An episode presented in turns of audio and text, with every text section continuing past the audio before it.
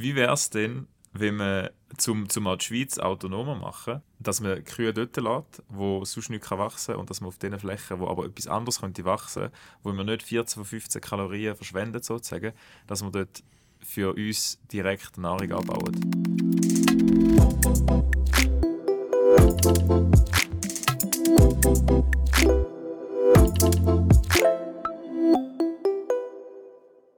So, willkommen zu einer neuen Episode von Politisch Frisch. Ich bin der Thomas und vor mir hockt auch schon ein neues Gesicht. Wer bist du? Mein Name ist Mike Egger, ich bin Nationalrat für die SVP aus dem Kanton St. Gallen. Nebenbei noch beruflich unterwegs als Fleischfachmann oder wie das früher noch geheissen hat, Metzger und in einer leitenden Funktion dort. Und wie alt bist du? Ich bin 31 Jahre alt und wohne im St. Galler Rintel. Seit wann bist du im Nationalrat? Seit Anfang 2019 bin ich im Nationalrat. Ich hatte Glück gehabt. Mein Vorgänger, der Toni Brunner, ist frühzeitig zurückgetreten und somit durfte ich nachrutschen. Und dann bei den Wahlen 2019 bin ich mit einem super tollen Resultat bestätigt worden, was mich wirklich sehr, sehr gefreut hat. Wie alt warst du, als du in den Nationalrat gekommen bist? Ich war 26, als ich in den Nationalrat gekommen bin. Und das ist doch noch sehr jung und es macht nach wie vor grossen Spass und grosse Freude, für die Schweiz und den Kanton St. Gallen im Parlament Bern vertreten. Also du bist jetzt gleich alt gewesen, wie ich jetzt gerade bin, wo du ins Parlament gekommen bist. Wie kannst du uns mal so ein bisschen durch das Ganze durchführen? Also du bist gewählt worden im Nationalrat und dann Champagne erst, also du bist gewählt worden, super, alles gut, und dann kommt der erste Tag an der ersten Session. Wie ist das so? Also ja. Ich meine, hast du eine Ahnung, was dich wird erwarten? Kommst du da irgendein Dokument vorüber, so ein To-Do, was du jetzt alles machen musst, was musst du mitbringen? Nein, es ist relativ locker, das Ganze, wenn man da oben anfängt. Also man kommt schon einen klaren Ablauf über, wie es denn mit der Vereidigung vor sich geht. Oder? Da hat es ein klares Protokoll, ein klares Prozedere, das man durchlaufen darf. Das ist natürlich sehr ein spezieller Moment. Wenn man nachrutscht, dann ist man ja wirklich im Kreis vorne und wird direkt allein vom Präsidenten vereidigt und der ganze Saal schaut eigentlich zu. Es ist wie bei den Bundesräten ein bisschen, und das ist natürlich schon etwas sehr, sehr Emotionales und ein absoluter Wow-Moment gewesen in meinem Leben. Also du kommst dann an dem ersten Tag, du wirst vereidigt und alles, aber also wie gehst du zum Beispiel durch den Haupteingang? Also jetzt die Mal, als ich im Bundeshaus war, habe ich immer halt hineinherumkriechen und dann im Besuchereingang hinein. Haupteingang ist ja schon ein bisschen geiler. Ja, den Haupteingang kann man natürlich dann mit dem Badge benutzen und man hat auch keine Sicherheitskontrolle als gewählter Parlamentarier. Und das ist schon auch etwas Spezielles, wenn man wirklich dort dann durchlaufen darf. Aber sonst muss man auch sagen, also Bern ist auch ein bisschen ein Haifischbecken. Es wartet niemand auf einen, wenn man jetzt nach Bern kommt, und man muss selber lernen, in diesem Haifischbecken zu schwimmen. Und ich habe da wirklich meinen Adrian Amstutz Moment erleben. Kaum bin ich vereidigt gewesen, bin ich am Platz zurück. Der Adrian Amstutz, mal noch sehr leitend in der Partei, ist zu mir gekommen und gesagt: Mike, ich gebe dir einen guten Tipp. Da vorne ist der Pult, wo man Fragen stellen kann. In der Mitte kannst du reden und dort rechts kannst du auch Vorstöße einreichen. Und du hast jetzt ein gutes Jahr Zeit bis zu den Wahlen. Du musst schnell lernen, du musst dich schnell einbringen und du musst eben selber lernen, schwimmen und dich auch durchsetzen. Also gib Vollgas, damit du den Sitz kannst verteidigen. Und da hat mir Adrian wirklich die Augen geöffnet und ich habe seinen Rat wirklich befolgt. Und ich bin sehr froh, dass er da gerade auf mich zugekommen ist und mich wirklich auch gepusht hat.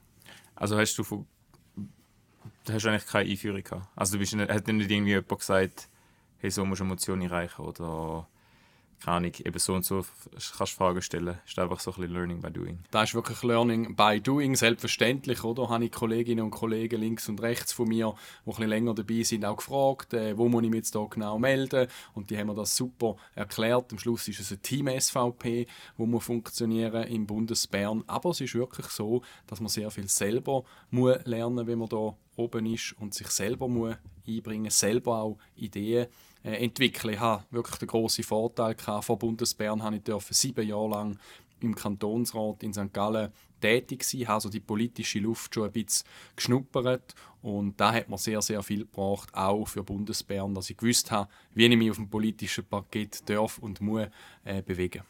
Und wie ist das damit? Also du hast jetzt gesagt, SVP als Front wird aufgestellt, aber wie ist das so mit anderen Leuten im Parlament? Also hängst du nur mit SVP oder bist du auch ein bisschen, schaust du auch ein bisschen über den Tellerrand? Ich glaube, das ist ganz wichtig im Bundesbern, dass wir über den Tellerrand schauen. Wir sind in erster Linie da, um gute Kompromisse, um gute Lösungen für unser wunderbares Land zu schaffen. Und da lange es nicht, wenn wir nur in der SVP-Welt unterwegs ist. Ich glaube, es ist wichtig, dass man Brücken baut, dass man Allianzen schmiedet für politische Themen, sei das unheilige Allianzen, sprich SVP und SP, sei es aber natürlich auch, und da bin ich wirklich ein grosser Kämpfer, für die bürgerliche Allianz, die wir stärken müssen, bei verschiedensten Themen. Und das ist ganz wichtig. Ich lebe ja auch in einer überparteilichen WG.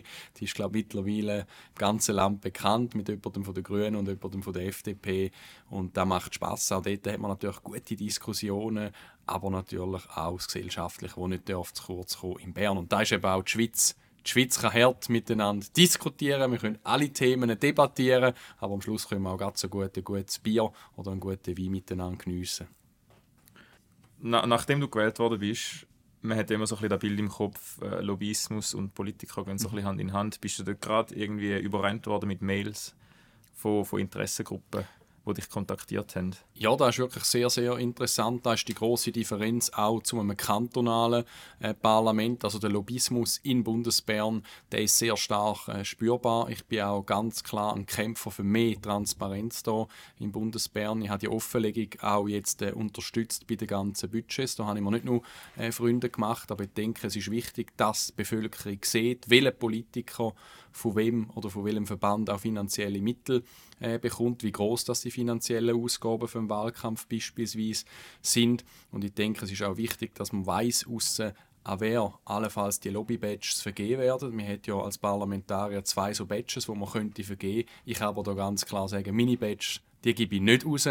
Weil mir ist es wichtig, um die Bevölkerung zu vertreten. Ich habe auch keine Mandate, die bezahlt sind. Das einzige Mandat, das ich habe, oder die einzigen beiden Mandate, die ich habe, ist Verwaltungsrat vom Gasthausbrauerei AECO AG, das ist Familienunternehmen, und dann noch von Bootshafen Unterterzen. Und das nur im Zusammenhang, weil ich dort in einer Stiftung bin, nämlich die Stiftung Quinten lebt, die das Ziel hat, um das Dörfli Quinten wieder zu beleben. Also völlig unproblematische Mandate, die ich nebendran noch habe. Und sonst bin ich wirklich noch in der Wirtschaft tätig, wo ich einen ganz normalen Job habe und nicht irgendwie als Lobbyist fungiere. Wieso bist du der SVP beitreten?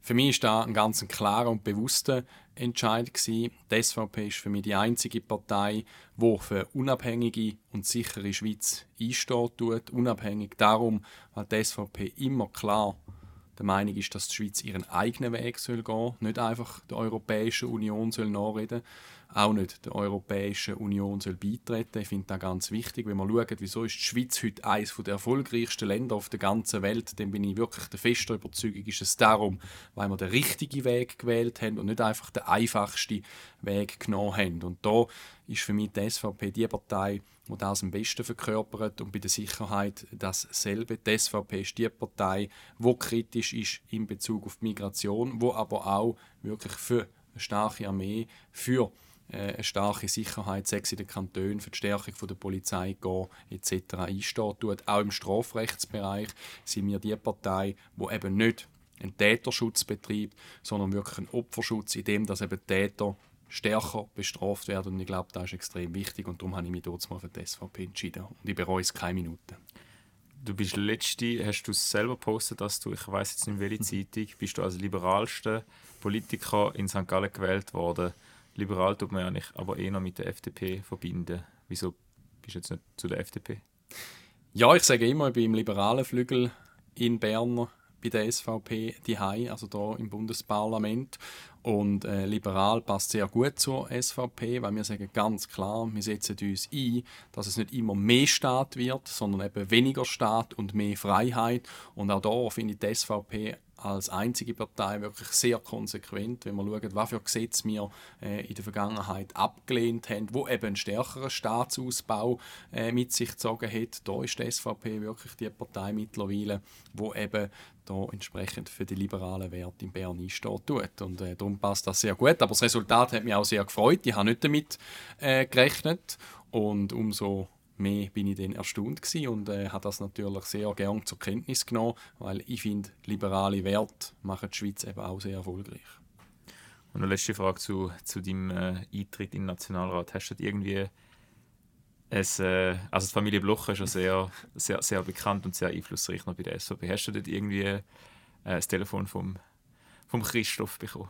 Nein, ich habe kein Telefon vom Christoph bekommen und ich nehme es auch gar nicht so wahr. Also der Christoph Blocher ist in meiner Zeit, als ich in Bern war, genau einmal in der Fraktion dabei gewesen. Und da ist es um den Rahmenvertrag gegangen und da verstehe ich auch, da ist Christoph wirklich extrem ein wichtiges Dossier und er mit seiner Erfahrung als Altbundesrat hat dort auch in der Fraktion extrem wertvolle Beiträge können leisten und ich glaube, dann sollte man solche Fachpersonen auch unbedingt dazu ziehen. Ich finde es aber auch extrem wichtig, dass jetzt Magdalena bei uns in der Fraktion ist. Sie ist eine starke Stimme. Sie ist auch eine starke Stimme aus der Wirtschaft. Sie führt einen weltweiten Konzern neben dem Mandat. Und ich habe wirklich grössten Respekt vor dem, was sie tagtäglich leistet. Und ich finde, man tut ihr manchmal nicht ganz recht, indem dass man sie immer so probiert, in eine Ecke zu stellen. Ich finde sie wirklich beeindruckende Persönlichkeit, die auch sehr lösungsorientiert im Übrigen schafft. Im Parlament, das würden wahrscheinlich auch viele WAC-Kollegen von anderen Parteien bestätigen. Also sie bringt sich aktiv ein und eben sie vertritt auch wirklich das Unternehmertum, wo man wieder stärker bräuchte in dem Parlament. Aber ist sie jetzt so in der Partei, wenn du sagst, ist sie eine starke Stimme? Also was hat sie für einen Einfluss in die Partei? Ja, sie macht sich natürlich zu Recht, wie hoffentlich auch viele andere, bemerkbar bei wichtigen Themen, tut ihre Meinung dort entsprechend kund und man kann mit ihr sehr gut diskutieren. Das kann man übrigens auch, wenn man nicht die gleiche Meinung hat und das finde ich der SVP wirklich schön. Wir diskutieren in der Fraktion extrem intensiv über die verschiedensten Themen und versuchen uns nachher so probieren, eine Meinung zu bilden. Und wir haben auch übrigens keinen Fraktionszwang, das ist immer das Märchen, das in den Medien auftaucht, aber ich muss auch sagen, der Fraktionschef hat doch ein Ziel. Er muss schauen, dass eine Fraktion möglichst einen geschlossenen Block bildet bei wichtigen Abstimmungen. Und das macht der Thomas Eschi hervorragend. Auch in der Dossierkenntnis übrigens. Der Thomas, wirklich einer der besten Parlamentarier, will ich hier ganz klar zum Ausdruck bringen. Er weiß über jedes wichtige Geschäft Bescheid. Und das zeichnet ihn wirklich aus. Also ich will mir dort keinen anderen Fraktionschef vorstellen wie der Thomas. Also Fraktionszwang, habe ich gerade die letzte Statistik gesehen, dass trotzdem, also links und rechts sind beide ziemlich gleich mit, ich glaube 97% stimmen Parlamentarierinnen und Parlamentarier immer nach der Parteilinie. Tönt ja schon ein bisschen nach Fraktionszwang. Nein, gar nicht. Also ich kann das wirklich bestätigen. Ich bin auch schon abgewichen eben bei Transparenzfragen. Da sind wir übrigens auch in der Partei manchmal sehr gespalten. Wir sind auch sehr kritisch gegenüber Lobbyismus. Also Lobbyismus ist kein politisches Couleur. Da hat man von links bis rechts. Dort haben wir in der Partei auch intensive Diskussionen. Bei der Ehe für alle war unsere Partei auch gespalten gewesen. Wir haben derartige, die Ja gesagt haben, wir haben derartige, die Nein gesagt haben, wir haben derartige, die enthalten haben. Aber was natürlich wichtig ist, wenn man eine andere Meinung hat, wie die Fraktion, dann muss man sich natürlich auch bereits in der Fraktionssitzung äußern und sagen, ich sehe den Punkt anders, ich stimme anders ab. Und dann muss man dort die Farbe bekennen. Was aus meiner Sicht wirklich auch nicht geht, ist, wenn man in der Fraktionssitzung nichts sagt, dort, weil man sich vielleicht nicht getraut mit der Fraktion stimmt und nachher im Parlament die Meinung kehrt. Das ist dann wirklich schwierig, das ist dann auch nicht nachvollziehbar für einen, der die Fraktion leiten muss, weil ein Ziel hat der Fraktionschef, eben den Block möglichst schliessen und auch für die Wahlversprechen oder die Wahlthemen, die wir dafür einstehen, für die einzustehen. Und da muss man den Block natürlich zusammen haben als Fraktionschef. Aber also, wir haben absolut keinen Zwang, sondern wir müssen nur zu der Meinung stehen. Und das erwarte ich auch von jedem, wenn er eine andere hat. Aber dann ist ja, also schlussendlich ist es ja dann immer noch so, dass ihr in 97% der Fälle gleich stimmen. Es sind ja, bist du dann einfach 97% auf gleicher Meinung wie das SVP. Aus einem Grund sind wir ja auch eine Partei und haben uns für die entschieden, weil wir bei den gröbsten und grösstenteils Themen einverstanden sind mit der Stossrichtung der Partei. Und selbstverständlich gibt es nachher innerhalb von der Gesetze wieder Themen, die man diskutieren und anschauen muss. Aber das sind dann Nuancen. Jetzt geht es ja richtig Wahlkampf. Bald sind die Wahlen. Und die SVP ist, sagen wir mal wieder, mit dem Thema Migration unterwegs. Überall hängen Plakate, stoppt die 10 Millionen Schweiz. Weißt du denn, ein Problem mit den 10 Millionen Schweiz? Beziehungsweise bist du da auch wieder auf der Parteilinie? Hast du ein Problem mit den 10 Millionen Schweiz? Oder siehst du das nicht so eng wie deine Parteikollegen? Selbstverständlich, und das ist ein Thema, das ich durfte, zusammen mit Thomas Eschi, Thomas Matter und Manuel Struppler wirklich auch anreissen. Wir haben die sogenannte Nachhaltigkeitsinitiative lanciert. Alle im Bundesbern reden über Nachhaltigkeit, alle reden über Umwelt, alle reden über eine Energiepolitik mit möglichst erneuerbaren Energien. Aber es gibt ein grosses Tabuthema, das auf all diese Bereiche einen enormen Einfluss hat. Nämlich das Bevölkerungswachstum der Schweiz. Es ist jetzt einfach mal Fakt, dass die Schweiz in den letzten 20 Jahren 16 Mal schneller gewachsen ist als Deutschland. Sogar in absoluten Zahlen ist die Schweiz massiv mehr gewachsen wie Deutschland. Die Schweiz plus 1,5 Millionen Menschen mehr in den letzten 20 Jahren. Deutschland 1,1 Millionen Menschen mehr. Und die Schweiz hat einfach nur einen begrenzten Platz. Wir haben 41'000 Quadratkilometer zur Verfügung. Wenn die verbauen sind, sind sie verbauen. Die Landwirtschaft, die immer mehr unter Druck geraten, also Landwirtschaftsfläche, die immer mehr verschwindet tut. Gleichzeitig fordert man dann aber im Bundesbern mehr Biodiversitätsfläche. Das Gleiche beim Stromverbrauch. Immer mehr Menschen verbrauchen immer mehr Strom. Da kann man nicht wegdiskutieren. Wir sehen es aber auch bei der Infrastruktur. Immer grössere Investitionen müssen gemacht werden. Auch dort verlieren wir vielleicht wieder Landwirtschaftsfläche aufgrund von wirklich notwendigen Investitionen in die Infrastruktur. 6 im öffentlichen Verkehr, 6 im Individualverkehr. Und irgendwann muss man sich doch mal die Frage stellen, wann ist denn genug? Respektive ist die Zuwanderung, wie wir sie jetzt haben, noch vernünftig? Im letzten Jahr 180'000 Menschen mehr. Die Schweiz platzt irgendwann aus allen Nähten. Und ich will auch für die Zukunft, für kommende Generationen, eine Schweiz, die lebenswert ist, eine Schweiz, die sich eben auszeichnet mit einer intakten Umwelt, mit einer intakten Landschaft. Ich glaube, das macht unsere Lebensqualität auch ein Stück weit aus. Und darum sollten wir die Frage einfach auch in diesen Zusammenhängen wirklich diskutieren, ohne dass man das Ganze in die Schublade SVP steckt. Ich finde das wirklich nicht gerecht. Jedes Mal, wenn man mit dem Thema kommt, dann geht auf der anderen Seite so das ein bisschen Gegigelte los oder das Lachen. Man tut dann so ein bisschen Abschätzung Richtung SVP zeigen, obwohl alle Wissenschaftler mittlerweile ja auch bestätigen, dass es einen direkten Zusammenhang hat. Und die Statistiken kommen nicht von der SVP, sondern die kommen vom Bund, die kommen von der ETH. Also da kann man noch Bevölkerungswachstum und Ressourcenverbrauch. Zum Beispiel für das Platzthema. Watson hat irgendwann mal berechnet, dass Zürich gleich viele Einwohner hat wie 354 Gemeinden, andere Schweizer Gemeinden zusammen. Könnte man dann nicht einfach sagen, ja gut, die Gemeinden, es gibt noch 354 Gemeinden, die ein neues Zürich werden können, und Zürich ist jetzt ja wirklich, das sage ich nicht, ist sehr, sehr voll, aber die anderen Gemeinden ja scheint es nicht. Da können wir noch einiges an Platz rausholen. Ja, wir haben einfach ein grosses Problem, oder? Es wird immer mehr verbauen in dem Land, und das ist natürlich mit dem Grund von der Zuwanderung, die wir haben. Wir haben dieses Jahr oder letztes Jahr rund 49'000 neue Wohnungen müssen erstellen, und die müssen irgendwo entstehen. Ob jetzt das in der Stadt Zürich ist oder eher im ländlichen Bereich, kommt ja nicht darauf an. Am Schluss, wenn man ein neues Wohnhaus, einen neuen Wohnblock erstellen muss, dann verlieren wir irgendwo Fläche, dann tun wir Fläche auch entsprechend versiegeln, und da werden wir früher oder später wirklich grössere Probleme bekommen. Und ich glaube, da müssen wir irgendwo eine Balance finden. Wir sagen ja von der SVP nicht, keine Zuwanderung, das ist das, was man uns immer vorwirft. Aber wir sagen, wir müssen doch da mal eingreifen und sagen, ich glaube, jetzt ist der Zeitpunkt da, wo wir miteinander vernünftige Zuwanderungspolitik schaffen, wo wir auch selber regulieren können. Und übrigens ist ja spannend, auch innerhalb von der Europäischen Union beginnt jetzt langsam die Diskussion. Andere Staaten, die sagen, so kann es nicht mehr weitergehen, das ist ungesund, wie es da vorwärts geht. Und ich denke, das muss der Punkt sein. Es kommt so, ich sage jetzt mal, als jemand, der in keiner Partei Mitglied ist, kommt es immer so ein bisschen über bei der SVP, dass ich eben, wie du gesagt hast, dass sie generell gegen Immigration sind oder so. Sobald es mit Immigration geht, so ein bisschen rüffelt. Auch siehst du nicht auch irgendwie einen positiven Aspekt von der Immigration? Das ist ein schwieriger Punkt, um so zu beantworten. Selbstverständlich sind wir auch der Meinung, oder? Eine gewisse Anzahl an Fachkräften das braucht. Und darum sagen wir ja, wir wollen ja nicht einfach die Schweiz abschotten.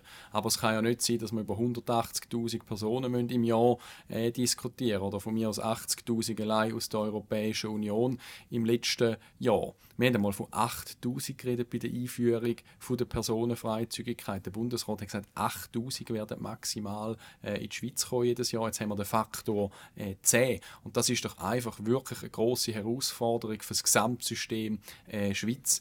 Und ich denke, da müssen wir wirklich schauen, dass wir die Balance besser finden. Ich habe es gesagt, eben, wir spüren sie in allen Bereichen. Oder? Wir setzen uns auch politische Ziele, sei es bei den Treibhausgasemissionen. Und spannend ist dann immer, dort setzen wir so Ziele, dass wir es eben nicht pro Kopf festlegen, sondern wir tun sie in absoluten Zahlen festlegen. Und die Ziele sind so einfach nicht erreichbar. Wenn wir es hingegen pro Kopf würde festlegen, dann sehen wir gewaltige Fortschritte, die wir in diesen Bereichen erreicht haben. Wenn ich Treibhausgasemissionen anschaue, von 1990 bis 2021 minus 37%, also gewaltige Fortschritte. Mit dem Wert wären wir wahrscheinlich eines der wenigen modernen Industrieländer innerhalb von Europa, wo die Zwischenziele wird erreichen von den Pariser Klimaabkommen. Aber in absoluten Zahlen haben wir es eben nur geschafft, um irgendwo um 16 oder 17% zu reduzieren. Und darum muss man da, glaube ich, wirklich auch, wenn man solche Gesetze verabschiedet, schauen, wo und wie wir die Ziele festlegen und wie sind die auch erreichbar. Mit so einem Bevölkerungswachstum, wie wir es jetzt haben, wird es einfach sehr, sehr schwierig. Als SVPler wirst du für eine liberale Wirtschaft sein. Und eine liberale Wirtschaft muss ja konstant immer ein bisschen wachsen. Und dass es wachsen kann, braucht es ja dann auch irgendwann mal mehr Leute. Und das hört ja nicht magischerweise bei 10 Millionen auf. Also ich nehme an, klar, die 10 Millionen haben da genau als ein bisschen Symbolzahl auch, aber also man braucht irgendwie mehr Leute. Und man kann ja nicht beides haben, konstant wachsende Wirtschaft, aber die Leute, die nicht nachkommen.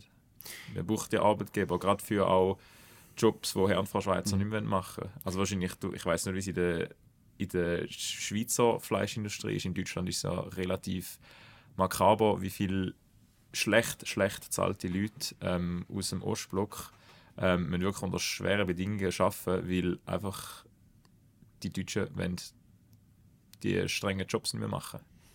Ja, selbstverständlich ist das Fachkräftethema etwas, das man genau anschauen muss. Aber eine spannende Frage, die man dem entgegensetzen muss, ist ja auch, wieso haben wir denn das Fachkräfteproblem nicht gelöst mit der Personenfreizügigkeit? Also wir haben so viele offene Stellen wie noch gar nie, oder? Also die Personenfreizügigkeit, die man immer als Wundermittel in Bezug auf den Fachkräftemängel verkaufen will, zeigt eins, dass das Problem nicht entschärft. Im Gegenteil, es treibt eigentlich endlos Spiralen voran. Oder? Für jeden Arzt, der kommt, braucht es wahrscheinlich irgendwann auch wieder einen Lehrer für die Kinder von dem oder einen Bäcker. Und so gibt es eigentlich immer Spiralen von zu wenig Fachkräften. Und da muss man sich ja einfach die Frage stellen, wie viel mag es denn wirklich für die Schweiz langfristig noch leiden? Und wir sagen ja bewusst eben nicht einfach eine fixe Zahl, sondern die Initiative ist so aufzubauen, dass ab 9,5 Millionen Menschen in der Schweiz der Bundesrat erste Massnahmen muss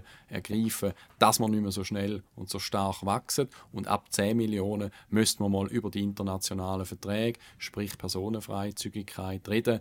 Oder wenn dann auch noch der UN-Migrationspakt folgen sollte, dass man dort auch sicher die rote Karte aufheben und sagen, weltweite Personenfreizügigkeit ist wahrscheinlich für die Schweiz wirklich ein grosses Übel. Das wird der Sog in die Schweiz mit Menschen noch stärker aktivieren. Und ich denke, das wäre dann für uns wirklich einfach nicht mehr handelbar. Weil am Schluss kommen wir auch gar nicht mehr mit den Investitionen, die wir tätigen müssen, voran. Und da sehen wir einfach wirklich für kommende Generationen einfach eine zu grosse Herausforderung, wenn wir jetzt nicht sagen, wir müssen selbstständig regulieren und zwar vernünftig regulieren. Also jetzt gerade, wenn es um Personenfreizügigkeit geht, ich weiss jetzt nicht, wie viel dass du gereist bist in Europa in den letzten paar Jahren oder in den letzten Jahrzehnten, aber es ist ja schon relativ geil, dass man jedes europäische Land gehen kann. Jetzt gerade als junger Mensch und nicht überall ein Visum beantragen, dass man eben auch in Spanien kann anfangen zu arbeiten, wenn man das will. Das ist ja wirklich eigentlich eine super Möglichkeit für alle Leute in der Schweiz. Es ist ja nicht nur so, dass wir nur darunter leiden. Da ist ja ganz klar, dass es gewisse Vorteile von der Reisefreiheit etc. hat. Ich will aber auch sagen, auch vor der Personenfreizügigkeit habe ich jetzt das nie als besonderes Lästige empfunden. Also als Schweizer hat man überall auch die Möglichkeiten gehabt, um herreisen. Ich glaube, auch wenn man im Ausland einen Job gesucht hat, dann ist man eigentlich sehr willkommen gewesen. Aber was beobachten wir auch in anderen Ländern? Oder? Die USA, Kanada, Australien, die haben alle sehr hohe Kriterien bei der Einreise, vor allem wenn man in diesen Ländern möchte arbeiten. Die schauen sehr genau an, wer sich da wo bewerbt, was für einen Job dass die Person aus dem Ausland antreten tut. Und komischerweise haben die auch keinen grossen Mangel. Also der Sog ist auch dort gross, aber sie steuern das sehr geschickt und garantieren so auch eben eine qualitative Zuwanderung. Und wir haben vor allem eine quantitative Zuwanderung aktuell. Das zeigt dann auch einen Blick, wenn wir schauen, in die Sozialhilfe. Dort ist ein sehr, sehr grosser Anteil Nicht-Schweizer in dieser Sozialhilfe, wo das System dann massiv belastet. Und da ist natürlich die Schweiz dann eben auch für den Missbrauch sehr attraktiv. Wenn man mal ein paar Monate in der Schweiz gearbeitet hat, hat man nachher Zugang zu wirklich ausgezeichneten Sozialsystemen. Und das ist natürlich für Leute aus der Europäischen Union sehr attraktiv. Und das ist eine Gefahr. Also da geht nicht, dass wir einen hoch ausgebauten Sozialstaat haben und gleichzeitig eine Personenfreizügigkeit. Das ist wirklich ein Gegensatz. Und ich glaube, da braucht es dann irgendwo auf einer Seite auch Regulierungen. Also jetzt gerade zu den Sozialhilfebeziehern, sind 71% von all denen, die Sozialhilfe beziehen, sind Steuerzahler. Also sei es jetzt Schweizer oder halt jemand mit dem Ausweis C. Aber es ist eine Bundesstatistik. Also ich finde ja, wenn man Steuern zahlt in der Schweiz, kann man auch wenn man den roten Pass nicht hat, kann man ja auch die Leistungen, für die man einzahlt, die kann man ja dann beziehen. Nein, da würde ich widersprechen. Das würde ich auch widersprechen als Schweizer. Da kommt Herkunft in der Tat nicht drauf an, sondern das sehe ich sehr ähnlich wie bei anderen Systemen. Das ist ein Solidaritätsgedanke, der dahinter steckt. Und wenn jeder sagt, ich zahle ja ein, ich habe Anrecht auf Leistung, dann wird das System langfristig definitiv nicht funktionieren. Und ich glaube, von dem Gedanken und auch von dieser Vollgasko-Mentalität würde es gut tun, um so schnell wie möglich wieder wegzukommen. Weil für den Erfolg ist jeder selber verantwortlich und da ist nicht der Staat ein Auffangbecken für die es dann halt nicht schaffen. Ich jetzt bis vor 2 Jahren Student gsi, habe praktisch keine Steuern gezahlt. Wieso sollte jetzt jemand ohne Schweizer Pass, der seit 16 am Arbeiten ist, weniger Anspruch haben auf Sozialleistungen wie ich? Ich sage, wenn die Person auch eingezahlt hat und auch in eine Notsituation kommt, dann hat er das Anrecht. Aber ich sage ganz klar, es gibt eben auch einen grossen Anteil, der missbräuchlich stattfindet. Oder? Ein paar Monate in der Schweiz arbeiten, dass man nachher den Zugang zu diesen Systemen bekommt. Und dann hat man die gleiche Voraussetzung wie jeder Schweizer, der vielleicht 20 oder 30 Jahre eingezahlt hat. Oder auch jeder Ausländer, der so lange bereits eingezahlt hat. Das ist auch gegenüber diesen Menschen dann logischerweise nicht fair. Oder? Und ich glaube, aber grundsätzlich müssen wir im Bereich der Missbrauchsbekämpfung in diesen Systemen stärker ansetzen. Und darum denke ich auch, müssten wir neue Lösungen finden und einfach eben einen ausgebauten Sozialstaat mit gleichzeitig völliger Freizügigkeit, was Reisen oder das Einreisen anbelangt, das ist einfach schwierig. Und das sage ja nicht nur ich, das sagen ja auch gewichtige Leute aus der Ökonomie, dass sich da beisst. Aber ich komme aus Schaffhausen, wo eine kleine Enklave quasi ist von Deutschland. Ich habe während meiner Studienzeit auch lange in Genf gewohnt. Ist das nicht umgekehrt? Schaffhausen oder Zürich ist ja der Vorort von Schaffhausen. Das so ist, glaube ich, die Werbung, oder? Korrekt, ja. Aber nichtsdestotrotz, also es sind beides Kantone, Genf und Schaffhausen, wo ich schon ärztlich betreut haben werden, wie so jeder. Ich habe schon im Spital in beiden und das sagen die Leute im Spital, im Tessin, in Genf, in Schaffhausen, dass ohne Personenfreizügigkeit würden die Spitäler einfach nicht mehr funktionieren können. Und das ist ja dann schon ein kleines Problem jetzt für wenn man in Schaffhausen wohnt, dass man für alles dann irgendwie auf Winterthur muss fahren oder auf Zürich. Ja. Dann sind ja die Spitäler noch mehr überlastet. Das ist ja spannend, oder? Wir haben in den letzten paar Jahren etwa 54% mehr Ärzte, etwa 50% mehr Pflegefachleute. Also man hat extrem gesteigert und trotzdem redet man immer noch von einem grossen Mangel. Sogar die Ärztedichte ist in der Schweiz noch angestiegen und wir reden gleich immer noch von extremen Mangellagen in diesen Bereichen. Es zeigt eben wirklich, wir lösen das Problem nicht einfach mit der Zuwanderungsfrage. Da kann es nicht sein, sondern sondern was wir machen müssen, ist da wieder attraktiver auch ausgestaltet. Also wir müssen wieder schauen, dass wir mehr eigenen Nachwuchs in diesen Bereichen einbringen, mehr Leute können ausbilden. Und ich bin mir bewusst, Themen wie Numerus Clausus, das sollte man aus meiner Sicht diskutieren. Dort tun wir uns auch selber eigentlich tief behalten. Und ob das noch richtig ist, da hinterfrage ich persönlich sehr stark. Vielleicht müssen wir aber auch einmal grundsätzlich das ganze Gesundheitswesen genauer unter die Lupe schauen. Weil wenn wir schauen, wie die Kosten explodiert sind in den letzten 10, 15 Jahren, dann reden wir von einer Kostenzunahme von etwa 24 Milliarden Schweizer Franken. Und ist denn da wirklich richtig, dass das Gesundheitssystem mittlerweile über 80 Milliarden Schweizer Franken kosten tut? Wir sehen auch mit der Krankenkassenprämie, die jetzt brandaktuell wieder massiv angestiegen sind, dass die Belastung immer stärker wird. Und da sollten wir uns auch mal fragen, müssen wir denn einen derartigen Ausbau haben oder müssen wir da auch vielleicht wieder mal ein bisschen zurück zu den Wurzeln, zurück dort an, um zu sagen, was brauchen wir tatsächlich und was ist nice to have. Und ich will jetzt nicht einfach sagen, wir müssen einen rigorosen Leistungsabbau machen, das wäre der falsche Weg, aber muss es denn derartig ausgeprägt sein, wie es jetzt ist. Wärst du für so eine Versicherung à la American, wie es Frau Ricklin vorgeschlagen hat? Nein, das sehe ich kritisch. Ich finde aber den Input von der Frau Ricklin sehr gut. Sie hat nämlich die ganze Debatte um das wichtige Thema neu angestoßen, neu lanciert. Wir haben dann wieder angefangen zu diskutieren im politischen Prozess und da möchte ich ihr gratulieren, auch für den Mut zum Herrenstehen und sagen, wir müssen wirklich mal über das reden, über verschiedene Varianten reden. Die FDP hat aus meiner Sicht einen sehr guten Input geliefert bezüglich den verschiedenen Modellen in der Grundversicherung, dass man wie eine Art Budgetversicherung als Auswahl hätte, dann so eine Classic-Versicherungsauswahl und dann vielleicht noch eine Selektion-Auswahl. Beim Budget könnte man dann das mit einer höheren Franchise einstellen, also höher wie das, was man jetzt machen kann, mit einer Pflicht zu Generika-Produkten oder Medikamenten, die dann auch massiv günstiger wäre. Und so hat man eigentlich nachher für die Versicherten auch die Wahl, welches System für sie gerade aktuell passen tut. Und ich glaube, da müssen wir anfangen, neue Wege zu gehen, da müssen wir neu überlegen. Wir von der SVP haben gerade in dieser Session vorgeschlagen, dass man die Grundversicherung von den Steuern abziehen kann. Die FDP hat uns da auch unterstützt. Leider haben wir keine Mehrheit im Parlament gehabt. Und ich denke, diese Wege müssten wir mehr probieren, um miteinander zu gehen, dass wir eine gesamthafte Beruhigung reinbekommen im Betrieb. Würdest du nicht sagen, dass alle politischen Themen sind so kompliziert, so verflochten, dass man selten auf ein Thema zurückführen kann? Dass man auch nicht sagen kann, dass keine Ahnung, alles auf den Klimawandel zurückzuführen ist, dass alles auf, was auch immer jetzt nicht unbedingt das SVP-Thema ist, dass man da von keiner politischen Seite kann sagen kann. Dass es einfach ein bisschen Vereinfachung ist, um zu sagen, gut, indem dass man 10 Millionen Schweiz sicherstellt, also dass es nicht mehr wie 10 Millionen Leute in der Schweiz gibt, dass es alle Probleme löst. Ich denke, aber es ist ein wichtiges Thema, das man nicht ausser Acht lassen darf. Und das macht man jetzt, oder? Wenn man über die Umweltpolitik schwätzen.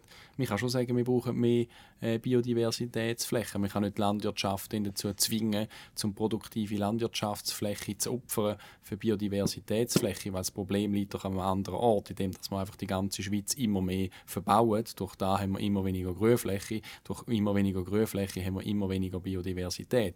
Das Gleiche bei der Energiestrategie 2050, wo man den Menschen in dem Land verkauft hat, wir können relativ einfach aus der Kernenergie aussteigen, das Ganze mit erneuerbaren Energien kompensieren. Heute wissen wir einfach, wir können es eben nicht so einfach, weil dort ja rechnet vor, irgendwo bis 2050 werden wir 60, 70 Terawattstunden zusätzlich Strom brauchen. Das ist der Jahresverbrauch von der gesamten Schweiz Stand heute. Und wenn wir da einfach aus der Kernenergie aussteigen, dann wird das nicht möglich sein mit den Erneuerbaren, weil wir halt die Erneuerbaren nicht können, speichern können. Die SVP hat sich immer für einen technologieoffenen Ansatz dort eingesetzt. Wir haben immer gesagt, es braucht Photovoltaik, es braucht Wasserkraft, es braucht von mir aus auch Biogas, aber wir müssen auch über Bandenergie schwätzen, weil halt Sonnenkraft oder die Photovoltaikanlagen nicht zum richtigen Zeitpunkt den Strom liefern und weil wir den dort nicht speichern können. Und darum müssen wir dort sicher genau schauen. Aber in der Energiestrategie sind dann auch falsche Annahmen gemacht worden.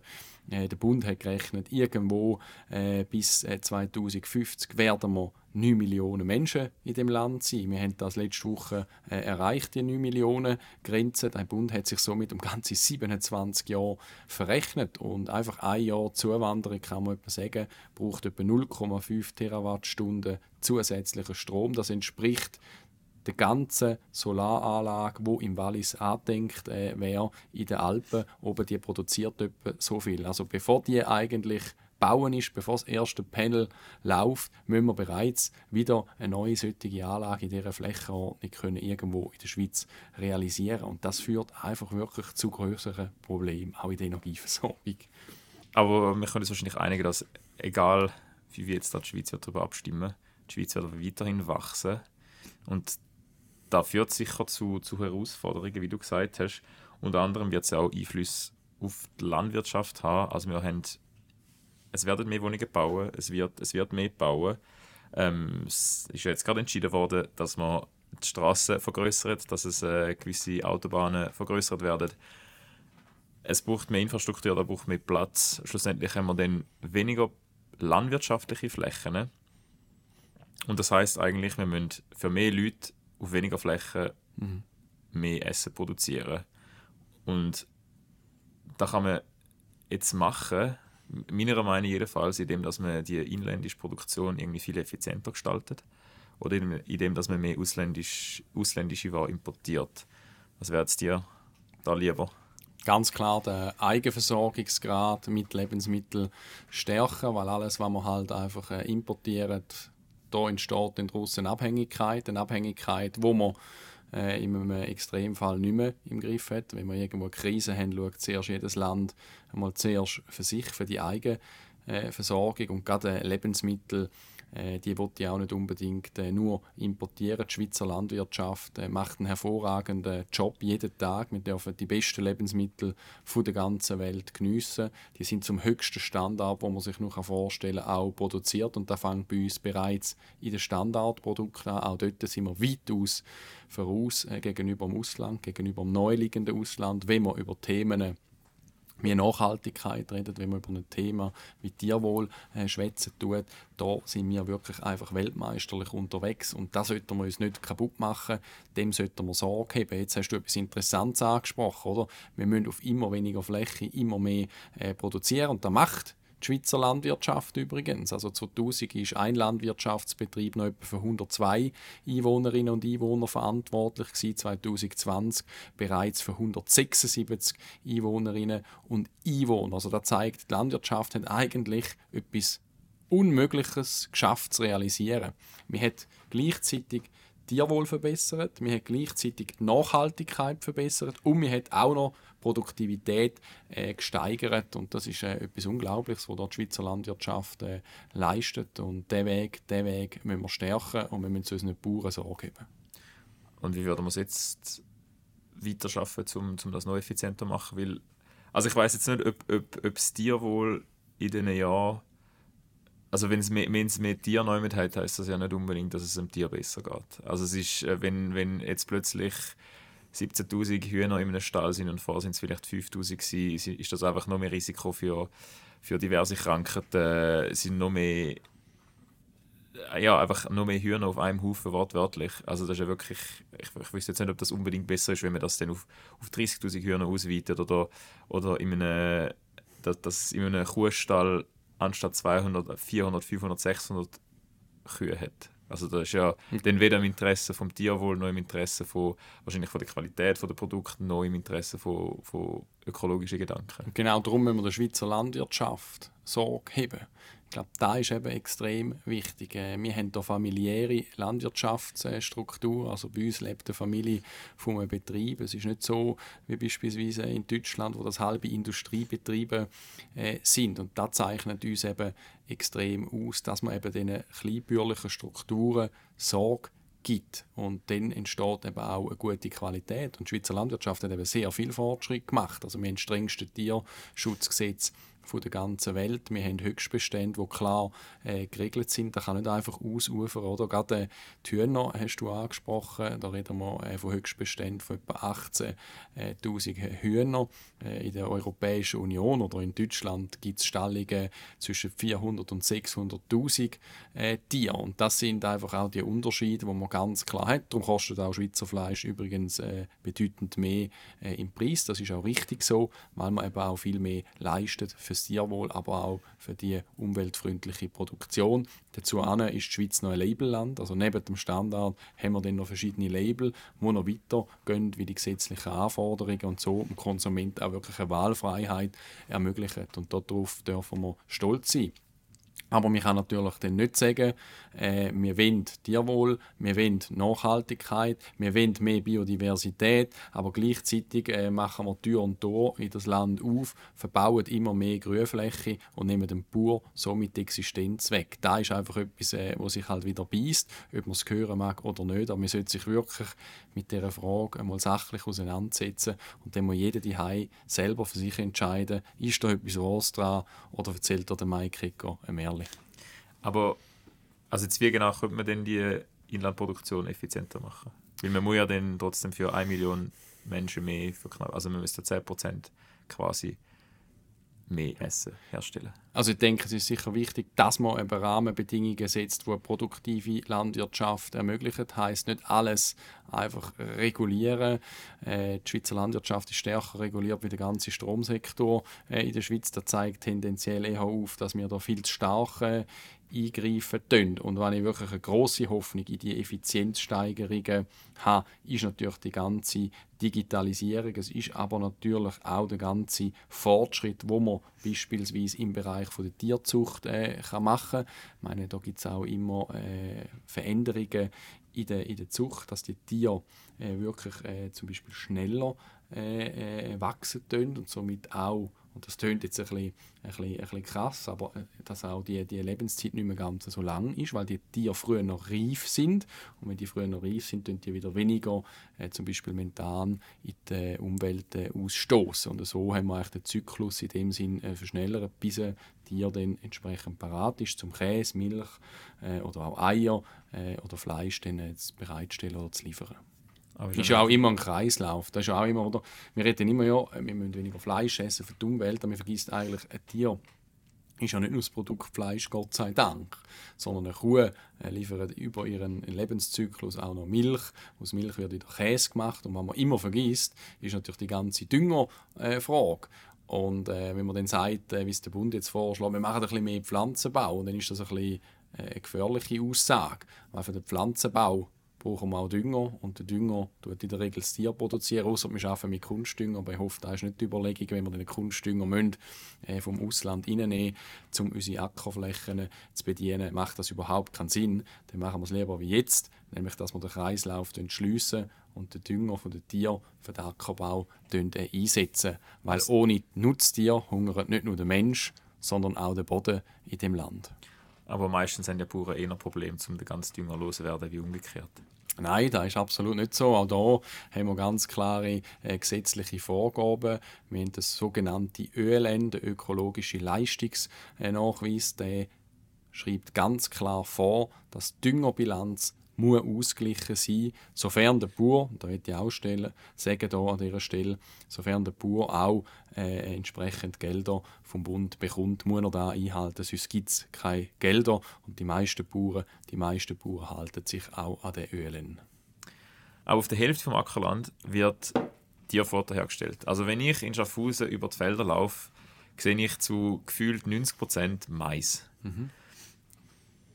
Das heisst eigentlich, wir stellen Essen für unser Essen her. Wieso tun wir denn nicht einfach auf dem Platz, wo wir jetzt Essen für unser Essen herstellen, nicht einfach direkt Essen, wo wir Essen herstellen können, Pflanzen? Weil man da natürlich immer auch noch den Kalorien- und Proteingehalt anschauen muss, wo so ein Produkt abwirft. Und der ist extrem entscheidend, um auch die Bevölkerung entsprechend zu ernähren. Du sprichst jetzt den Futtermais an. Der ist wirklich breit gestreut. Der wächst auch sehr gut in der Schweiz. Also es funktioniert sehr gut, ist sehr wirtschaftlich, um da zu produzieren. Wir reden aber auch bei Tiernahrung noch von anderen Sachen. Beispielsweise im Weizenbereich sagen wir dann immer, ja, aber der Weizen, der dann da noch in die Tiernahrung geht, dort ist es so, dass das vor allem die Abfallprodukte sind, die in die Tiernahrung fließen. Also der Weizen, der qualitativ nicht so gut ist. Oder auch bei den Zuckerrüben. Zuckerrüben bauen wir für die Menschen an, wie der Weizen auch. Aber die Zuckerrüben, die qualitativ nicht erfüllen, die gehen in die Tiernahrung. Oder von mir aus auch die Abschnitte aus den Zuckerrüben, die gehen in die Tiernahrung. Und so haben wir dann eben auch wieder einen sinnvollen Kreislauf. Und am Schluss musst du eben auch die Kalorien- und Proteinzahl wirklich im Griff behalten, wenn wir eine sichere Ernährung in der Schweiz gewährleisten. Und aus meiner Sicht nochmal gibt es einfach qualitativ nichts Besseres, wenn man von Fleisch redet, wie Schweizer Fleisch. Also da sind wir einfach auch von den Normen und Vorgaben an einem Punkt angelangt, wo wir weltmeisterlich unterwegs sind. Auch im Punkto Eigenversorgungsgrad. Wir können etwa 81% vom Gesamtmarkt mit Schweizer Fleisch abdecken. Und darauf bin ich sehr stolz. Im Poulet-Bereich würden wir gerne noch ein bisschen wachsen. Weil da kann ich auch wirklich voll und ganz dahinterstehen und weiss, wie das Zeug produziert wird. Und wenn das vom Ausland kommt in Zukunft, dann wird das schwierig. Und einfach die Menschen umerziehen, das finde ich dann auch sehr, sehr schwierig, wenn man sagt, wir machen jetzt weniger Fleisch. Die Nachfrage wird gleich da sein. Nach Fleisch, und dann wird einfach der Importanteil höher, und von dem warne ich doch sehr stark. Es gibt Berechnungen, die sind auch in Bundesstatistiken, zum Beispiel, dass 1 Kalorie Schweinefleisch benötigt 15 Kalorien Futter. Beim Rind sind es für 1 Kalorie Rind 7 Kalorien Futter. Beim Huhn sind es am wenigsten, aber trotzdem für 1 Kalorie braucht man immer noch 4 Kalorien Futter. Also das zeigt ja, dass es beim Schweinefleisch, wo das beliebteste Fleisch ist in der Schweiz, dass es 15 Mal mehr Kalorien braucht, um 1 Kalorie von dem Schwein rauszuholen, wie dass man reingibt. Also man verliert 14 von 15 Kalorien, und das ist ja eigentlich extremstens ineffizient. Schweinefleisch ist jetzt gerade auch ein gutes Beispiel, das du ins Feld führst. Das ist auch ein politischer Entscheid, dass man das anders befuttern, das Tier. Früher hat man die sogenannte Schweinesuppe noch eingesetzt. Das sind Abfälle aus Restaurants oder auch vom privaten Haushalt, wo man dann zu einer Suppe aufgekocht hat und den Schwein nachher verfüttert hat. Der Gesetzgeber ist dann gekommen und hat gesagt, das geht so nicht mehr. Und dort verlieren wir natürlich genau so ein Kreislaufsystem. Die Europäische Union hat übrigens in diesem Bereich jetzt zurückbuchstabiert. Übrigens auch im Bereich des Tiermehl hat die Europäische Union jetzt zurückbuchstabiert, möchte das wieder zulassen, um eben genau sinnvolle Kreisläufe wieder zu erschliessen. Ich denke, dort müssen wir den Weg gehen. Tiermehl wird aus Schlachtabfällen produziert und kann nachher im Tierfutterbereich entsprechend eingesetzt werden. Was man darauf achten muss, ist natürlich, dass man keine Kannibalisierung machen, dass man da wirklich Sorten oder Gattungen entsprechend trennen. Aber dann haben wir eigentlich auch wieder aus einem Abfallprodukt etwas gemacht, das für die Tiernahrung sehr sinnvoll ist. Wir haben auch bei uns im Unternehmen probiert, im Bereich von den Insekten etwas zu machen. Wir haben geprüft, ob das ein attraktiver Weg wäre, zum Insekten zu züchten für den Tiernahrungsbereich, und dort auch Fortschritt machen. Und jetzt haben wir nur über Kalorien und Eiweiß geredet. Ich habe das Argument bewusst eingebracht. Man muss aber auch, wenn man über Fleisch redet, noch über andere Themen reden. Wir haben sehr viele Mineralstoffe, wir haben auch Vitamine, gerade B12, die extrem wichtig ist für die Entwicklung des menschlichen Hirns bei jungen Menschen. Und das sind Sachen, wo eben das Fleisch dann durchaus mehr Vorteile hat wie anders. Aber, was ich auch sagen will, nicht nur Fleisch essen, sondern sich ausgewogen ernähren. Also die Menge macht das Gift, da hat der Paracelsus schon gesagt, und das gilt für alle Lebensmittel. Und ich sage ja nicht, nur eine fleischbasierte Ernährung ist richtig, sondern eine ausgewogene Ernährung. Das muss unser Ziel sein. Und in der Schweiz sind wir einfach prädestiniert für eine Nutztierhaltung, wenn wir unsere topografische Lage anschauen und analysieren. Ohne Nutztier wäre die Schweiz, gerade in den Alpen, nicht das gleiche Land. Wir haben Verbuschungen, wir haben Brachland. Und dort ist der Einzige, der eben Wiese kann in hochwertiges Eiweiß umwandeln, unsere Kuh oder unsere Schöfe. Und ich denke, das macht sehr viel Sinn, dass wir das hier machen. Wir haben vom Niederschlag auch kein Problem. Wir müssen nicht irgendwie Trinkwasser für das opfern, sondern sind da wirklich in einer sehr guten Lage für Nutztierhaltung. Das ist nicht überall auf der Welt gleich, das will ich da auch ganz klar sagen. Aber das beliebteste Fleisch ist Schweinefleisch in der Schweiz. Und gerade Schwein und Poulet ist jetzt ja überhaupt nicht prädestiniert, dass man das in der Schweiz macht. Schwein kommen sehr, sehr viel Futter vom Ausland, importierter Kraftstoff. Ist ja dann auch nicht wirklich wieder so im Sinne der SVP, sozusagen, dass wir vom Ausland abhängig sind. Ich finde das immer gut mit den Futtermitteln. Faktisch einfach 84% vom Tierfutter wird auch in der Schweiz produziert, 16% die kommen vom Ausland. Dann gibt es ja die verschiedenen Kampagnen, die sagen, weniger Fleisch hilft schon viel oder schützt den Regenwald. Also das stimmt überhaupt nicht, die Kampagne. Ich weiss nicht, wer die gemacht hat. Er hat sich nicht sehr intensiv mit dem Thema anscheinend befasst, was Schweizer Fleisch anbelangt. Da will ich da auch klarstellen, weil Futtermittelimporteure haben eine freiwillige Charta aufgesetzt, die ganz klar sagen, das Futtermittel, das in die Schweiz importiert werden muss, also sprich Soja, das ist aus nachhaltigem Anbau, also da wird kein Regenwald geopfert für das Soja, das wir hier in der Schweiz einsetzen. Und ein grosser Teil übrigens kommt mittlerweile auch von Europa. Und ich glaube, da muss ein bisschen der Weg sein, dass man die Produktionen von dem Zeug, wo man nicht selber machen können, richtig Europa verlagert und so auch wieder einigermaßen zumindest sicherstellen, dass das bestmöglichst produziert wird. In der Schweiz ist man im Jahr im Durchschnitt 54 Kilo Fleisch. Findest du das ein bisschen viel? Nein, absolut nicht. Wenn wir schauen, der Fleischkonsum pro Kopf, der stagniert in den letzten 10 Jahren. Also wir haben wirklich einen konstanten Verbrauch in den letzten 10 Jahren, was Fleisch anbelangt. Wenn wir jetzt irgendwo die 52 Kilo würden nehmen, dann kämen wir da pro Tag auf irgendwie 130, 140 Gramm Fleisch. Und wenn man schaut, da hat am Morgen gerade mal das Aufschnittblättchen, das man am Sonntag auf den Tisch stellt, dann wäre das schon erledigt. Ich denke nicht, dass wir vom Überkonsum in der Schweiz können reden. Vor allem, wenn wir auf die Nachbarländer wieder schauen. Also Deutschland ist fast beim Doppelten an Fleischkonsum. Auch Österreich oder Italien deutlich höher wie die Schweiz. Von anderen Ländern in Übersee wenn wir gar nicht anfangen. Also da können wir nicht vom Überkonsum reden. Und vor allem habe ich das Gefühl, die Schweizer Bevölkerung ist eben sehr gesund ernährt. Also wenn wir schauen, unsere Lebenserwartung die steigt immer mehr und mehr. Und das hat einen direkten Zusammenhang mit der Ernährung von uns in diesem Land zu tun. Und das zeigt mir eins, wir sind sehr gesund unterwegs und wir brauchen hier keine staatliche Umerzeugung. Ich habe das Gefühl, unsere Bürgerinnen und Bürger wissen selber, was für sie gut ist und was nicht. Aber wäre es jetzt nicht nochmal mit der ganzen Thematik von wie viel Landfläche das eigentlich braucht zum Fleischabbauen, wäre es nicht trotzdem irgendwie gescheiter, wenn wir längerfristig würden, dass man jetzt ganz naiv gesagt, der Platz, den die Tiere sowieso schon brauchen, weil sie einfach halt dort sind, und der Platz, der gebraucht wird, um die zu füttern, dass man den ganzen Platz, wo wie gesagt die Hälfte von dem Ackerland ist, plus noch 200'000 Hektar im Ausland, wo wirklich also sehr, sehr viel Platz ist, dass man das einfach für, jetzt vielleicht nicht gerade alles, weil ja, einfach wenn man noch das Fleisch reduziert, braucht man ja weniger Platz, aber dass man einen grossen Teil von dem Platz für unsere direkte Ernährung würde einsetzen. Dass man immer noch keine Ahnung, dass jeder immer noch sein 15, 20 Kilo Fleisch. Das ist immer noch, wenn man das so vor sich hat, ist immer noch massig, wenn man das pro Jahr würde essen. Aber das wäre trotzdem halbiert. Nein, ich sehe das nicht so. Konsumentinnen und Konsumenten sagen anscheinend ganz klar, sie möchten irgendwo um die 52 bis 54 Kilo Fleisch pro Jahr konsumieren. Und das ist eine Wahlfreiheit, die man Gott sei Dank in diesem Land auch haben. Jetzt zu dieser Landwirtschaftsfläche müssen wir, glaube ich, noch ein bisschen etwas dazu sagen.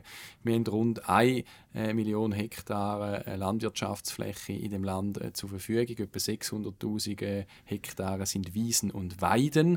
Also Wiesen und Weiden, da können wir grundsätzlich nur Nutztierhaltung drauf machen. Und etwa 400'000 Hektar sind eben Ackerfläche und ein grosser Teil ist dann eben noch die Alpen, die das ausmacht, und ohne Nutztier wird es dort schwierig. Man kann halt auch aber eine gewisse Höhe in dem Land keine Herdöpfel mehr anpflanzen, man kann keinen Ackerbau mehr betreiben, weil es dort einfach sehr, sehr schlecht wachsen tut. Und dann sind wir wieder bei der Nutztierhaltung. Das schlägt jetzt einfach kein Geiss weg, da kann man drüllen und machen, wie man will. Die Schweiz hat sehr gute Voraussetzungen für das. Und dann möchte ich auch mal noch etwas zu diesen Tieren sagen. Also für mich macht das die Schweiz auch ein bisschen aus. Ich bin sehr viel, wenn ich mal Freizeit habe, am Wandern. Und die Schweizer Landschaft, und das ist etwas Einmaliges auch in Europa, wenn man auf Deutschland geht, hat man das nie in dem Ausmaß. Da sind Tiere verrissen, Kühe sind verrissen, Geissen sind verrissen, Schäfe sind verrissen. Da schauen unsere Bauern dazu und das ist etwas Fantastisches. Also für mich gibt es nichts Schöneres, wie in einer schönen Abendstimmung noch so eine Kuh zu fotografieren. Das macht für mich die Schweiz lebenswert. Ich habe noch nie eine Sau draussen gesehen, muss ich sagen, und noch selten ein Bulli mal draussen gesehen. Du hast noch nicht ein Wiesenschwein gesehen. Sonst haben wir ein Wort machen. Aber der grosse Teil der Schweine ist nicht auf der Wiese. Jo. Wie wäre es denn, wenn man zum die Schweiz autonomer machen, dass man eben Kuh fördern, dass die auf der Wiese sind, auf den Flächen, wo man keinen Ackerbau betreiben kann, dass man den Ackerbau für die direkte Ernährung der Menschen nimmt und dass dann halt einfach Schwein und Bulle ein bisschen wegfällt. Weil dann wird die Schweiz autonom, dann wären wir nicht abhängig von Sojaimporten. Sechs jetzt mehr oder weniger okay von Brasilien, wo kein Regenholz abgeholzt wird, oder von Europa, sondern dann hätten wir einen höheren Selbstversorgungsgrad. Dann würden wir zwar weniger Fleisch essen, und es ist sicher auch, wie viele Sachen, ein bisschen ein politisiertes Thema, weniger Fleisch zu essen, aber es würde ja irgendwo durch einfach Sinn machen, wenn wir die Flächen so würden nutzen, wie wir es in den guten alten Zeiten genutzt haben. Kühe auf der Weide, gebe ich dir recht, ist sicher voll schön. Wenn wir gerade wandern, laufen wir durch ein Kuhfeld durch. Dass man die Kühe dort lässt, wo sonst nichts wachsen kann, und dass man auf diesen Flächen, wo aber etwas anderes könnte wachsen, wo man nicht 14 von 15 Kalorien verschwendet, sozusagen, dass man dort für uns direkt Nahrung anbauen. Das würde schlussendlich schon heissen, dass wir weniger Fleisch essen, aber wir hätten dann viel höheren Eigenversorgungsgrad. Und wir garantiert dann, dass die Nachfrage einfach zurückgeht nach Fleisch. Also wir haben das Gefühl, wir können da irgendetwas umbauen und Konsumenten leben dann das einfach 1:1. Also das glaube ich schon mal gar nicht, weil eben die Nachfrage ist seit etwa 10 Jahren stabil. Wenn wir es mit dem Ausland anschauen, sind wir wirklich eher am unteren Durchschnitt, auf einem vernünftigen Level unterwegs. Und dann vielleicht auch noch etwas zu diesen Schweinen, die machen eben schon durchaus auch Sinn. Auch dort werden verschiedene Nebenprodukte eingesetzt, aus der Milchindustrie zum Beispiel die Schotten, die dann in die Schweinmasten eingehen, oder als Brot von Grossbäckereien, die dann eingesetzt werden im Schweinemastbereich. Wir könnten eben mit Insekten vielleicht einmal noch etwas probieren, langfristig, dass man so etwas könnte an Soja kompensieren. Und eben der Soja, den wir einsetzen, der ist bereits nachhaltig produziert. Also ich sehe es auch da nicht so schwarz mit dieser Schwein- oder Bullemast. Die entwickelt sich auch entsprechend weiter. Und das andere Problem ist eben, der Konsument macht nicht einfach das, was der Bundesbären gerade momentan für richtig hält. Und etwas dürfen wir auch nicht eben ausser Acht lassen. Also wir haben jederzeit in dem Land bis jetzt genug Lebensmittel gehabt, auch in der Covid-Krise. Wir hatten zwar ab und zu leere Regale gehabt, aber das hat nichts mit der Landwirtschaft oder mit den produzierten Lebensmitteln zu tun, sondern das war rein ein logistisches Problem gewesen, weil das alles am Anschlag gelaufen ist. Und das ist etwas, was wir nicht sollten, verspielen mit irgendwelchen Umbauexperimenten, wo man dann am Schluss feststellen, dass es dann halt gleich nicht ganz so tut, wie man sich da vorgestellt hat. Das kennen wir jetzt vom Energiebereich, und der Scherbenhaufen will ich nicht nur in der Landwirtschaftspolitik riskieren. Zum Beispiel, wenn es jetzt um Migration geht, dort sind ja für eine eher krasse Abschottung von der Schweiz. Nicht also Abschottung, regulierte Zuwanderung. Regulierte Zuwanderung, gut. Aber bei den Lebensmitteln könnte man das ja auch so machen. Könnte man einfach sagen, schlussendlich sagst du ja auch, Schweizer Fleisch hat einen super Standard, setzt sich so oder so durch gegen Konkurrenten aus dem Ausland. Also wenn es weniger Schweizer Fleisch gäbe, können wir einfach sagen, ja gut, dann machen wir es, wie ihr das bei der Immigration vorschlägt, dann lassen wir einfach viel weniger ausländisches Fleisch rein, dass man das gar nicht kompensieren kann. Also das machen wir heute schon. Also Schweizer Fleisch, da möchte ich da ganz ehrlich sagen, ist konkurrenzfähig, weil wir einen hohen Grenzschutz auf Importfleisch haben. Oder? Also wir haben einen Grenzschutz für Schweizer Fleisch und hohe Zölle auf importiertes Fleisch. Hätten wir das nicht, bin ich mir dann nicht so sicher, ob wir wirklich so eine hohe Nachfrage nach Schweizer Fleisch haben. Die Konsumentinnen und Konsumenten, die sagen ganz klar, das wichtigste Kaufkriterium ist Schweizer Fleisch. Aber wenn dann wirklich 1:1 ein günstiges und nicht mit Zoll beleidigtem Fleisch im Regal neben dem Schweizer Fleisch wird liegen, wo dann einfach teurer ist aufgrund von mehr Tierwohl, mehr Nachhaltigkeit, dann bin ich mir dann nicht sicher, was am Schluss der Konsument würde entscheiden. Das sehen wir ja bei diesen Labelprodukten. Wenn alle, die grün wählen, würden Bio kaufen, dann wäre der Anteil im Bio-Bereich schon bedeutend höher. Auch hier sieht man ganz klar, der Konsument macht nicht immer das, was er bestellt, oder konsumiert nicht immer ganz das, was er bestellt. Am Schluss ist eben das Portemonnaie was ich auch verstehe, ein entscheidender Faktor. Und darum ist es wichtig, dass man eben auch im Standardbereich gute Produkte anbieten können, die eben schon einen höheren Standard hat, wie anders. Aber ohne Zollschutz würde es nicht gehen in der Fleischbranche, da muss ich ganz ehrlich sagen. Also dann ist ja schlussendlich eigentlich das wichtigste Kriterium trotzdem das Geld und nicht ob es Schweizer Fleisch ist oder nicht. Und wieso tut man denn die das ist jetzt eine Hypothese von mir. Ja, ja. Das ist eine Hypothese von mir, ich kann das ja nicht beweisen. Also ich kann mir da gut nachvollziehen. Also aber wir kennen es ja vom Grenztourismus, oder? Der findet absolut statt, der Einkaufstourismus, wo man erlebt. Und das finde ich, halt schwierig. Ich kann das verstehen, wenn man wirklich knappes Haushaltsbudget hat. Aber wenn ich manchmal schaue, ich komme aus einem Grenzkanton, was für Fahrzeuge hier über Grenzen fahren, dann finde ich, könnte man vielleicht auch an anderen Orten ein bisschen sparen, weil ein Lebensmittel sollte auch etwas wert sein. Es ist immerhin ein Mittel zum Leben.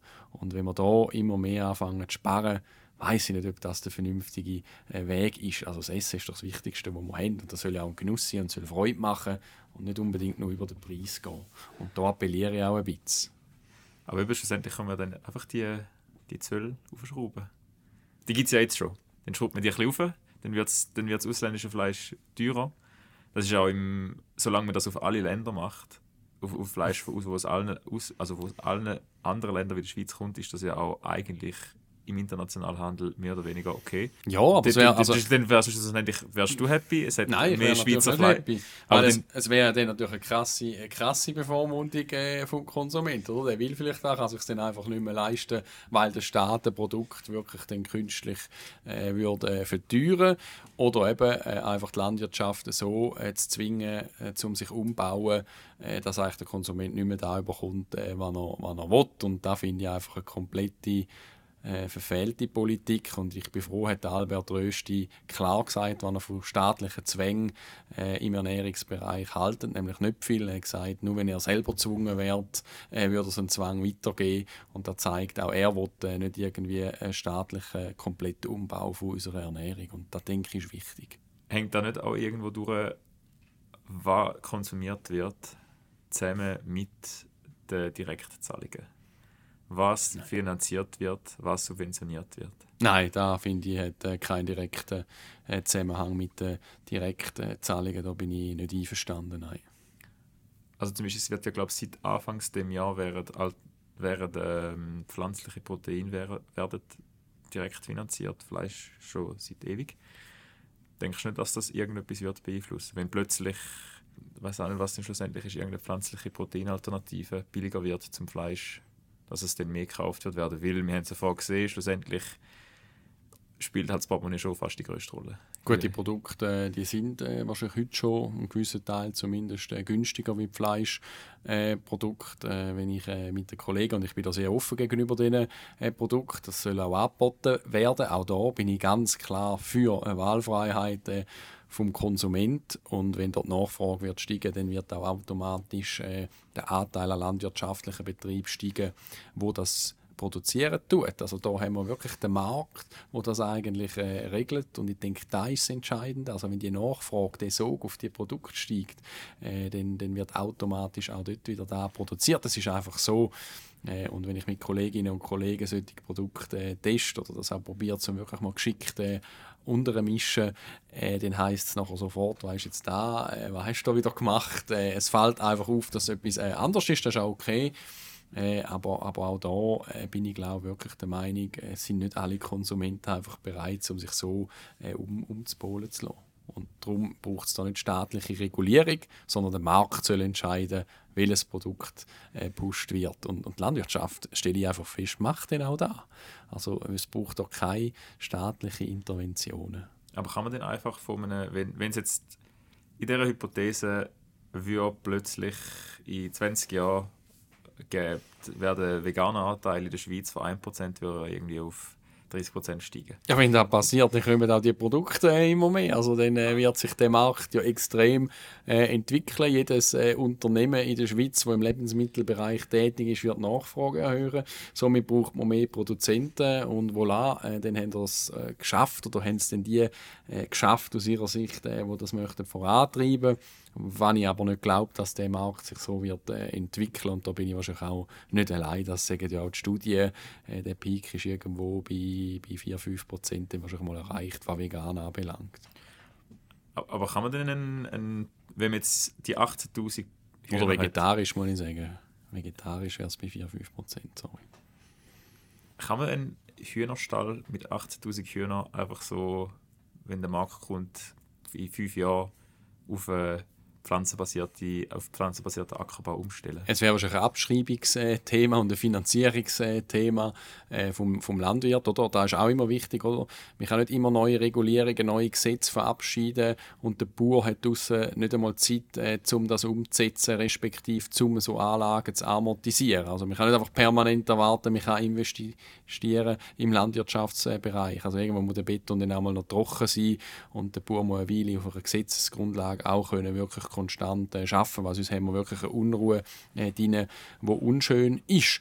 Aber ja, wenn natürlich der Betrieb abgeschrieben ist und sich der Landwirt entscheidet, um jetzt aufgrund von der Nachfrage etwas anderes zu machen, dann ist das absolut möglich. Dem steht nichts im Weg. Aber man muss das natürlich terminieren und richtig auch mit einem Fahrplan dahinter umstellen. Aber da ist dann der Unternehmer oder die Unternehmerfamilie, der Bauer, wo dann auch der Entscheid muss fällen. Der Businessplan kann nicht der Staat schreiben, sondern der muss jeder für sich schreiben, in welche Ausrichtung er sich entwickeln will. Würdest du generell sagen, Direktzahlungen sind gut oder schlecht? Ich glaube, Bürgerinnen und Bürger in diesem Land erwarten sehr vieles von der Landwirtschaft. Auch der Gesetzgeber erwartet sehr vieles, oder? Eben Tierwohl, Maxime, die wir erfüllen müssen, Nachhaltigkeit, Maxime, die wir erfüllen müssen im Einsatz von Pestiziden. Auch da sind wir fortschrittlich unterwegs, auch da gibt es klare Auflagen. Das Gleiche bei Antibiotika haben wir massiv reduzieren können. In den letzten Jahren gibt es verschiedene Programme, die der Bund auch entsprechend lanciert hat. Und wenn man da alles will, dann muss man das auch finanzieren.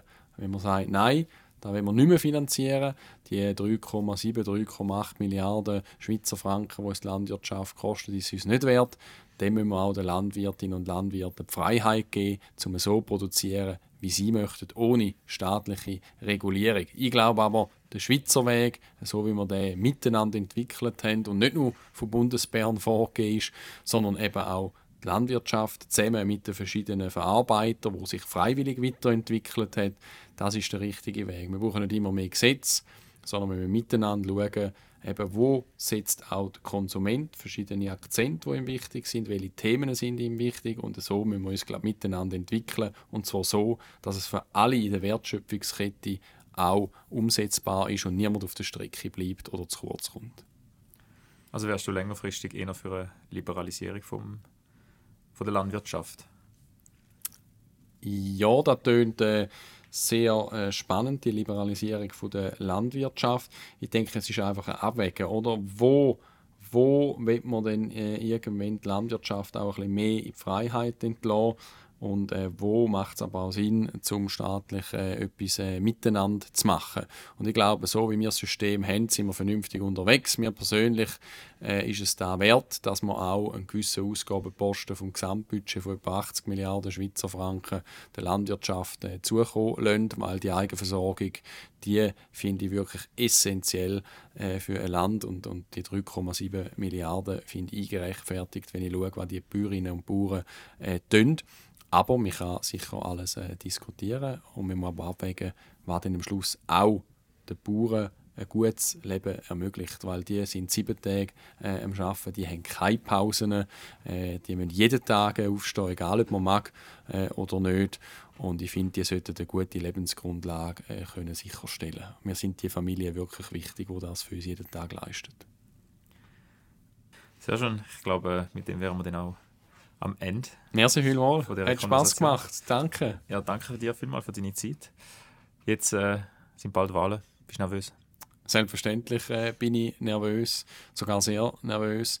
Jede Wiederwahl oder jede Wahl ist etwas Spezielles, und am Sonntag ist bei allen Kandidaten, die hier antreten, der Zähler auf 0, und wir müssen am Sonntagabend schauen, wo der stehen bleibt und ob der Staat gewählt ist oder auch abgewählt ist. Und mit dem muss man leben können, das gehört zu unserem politischen Business dazu.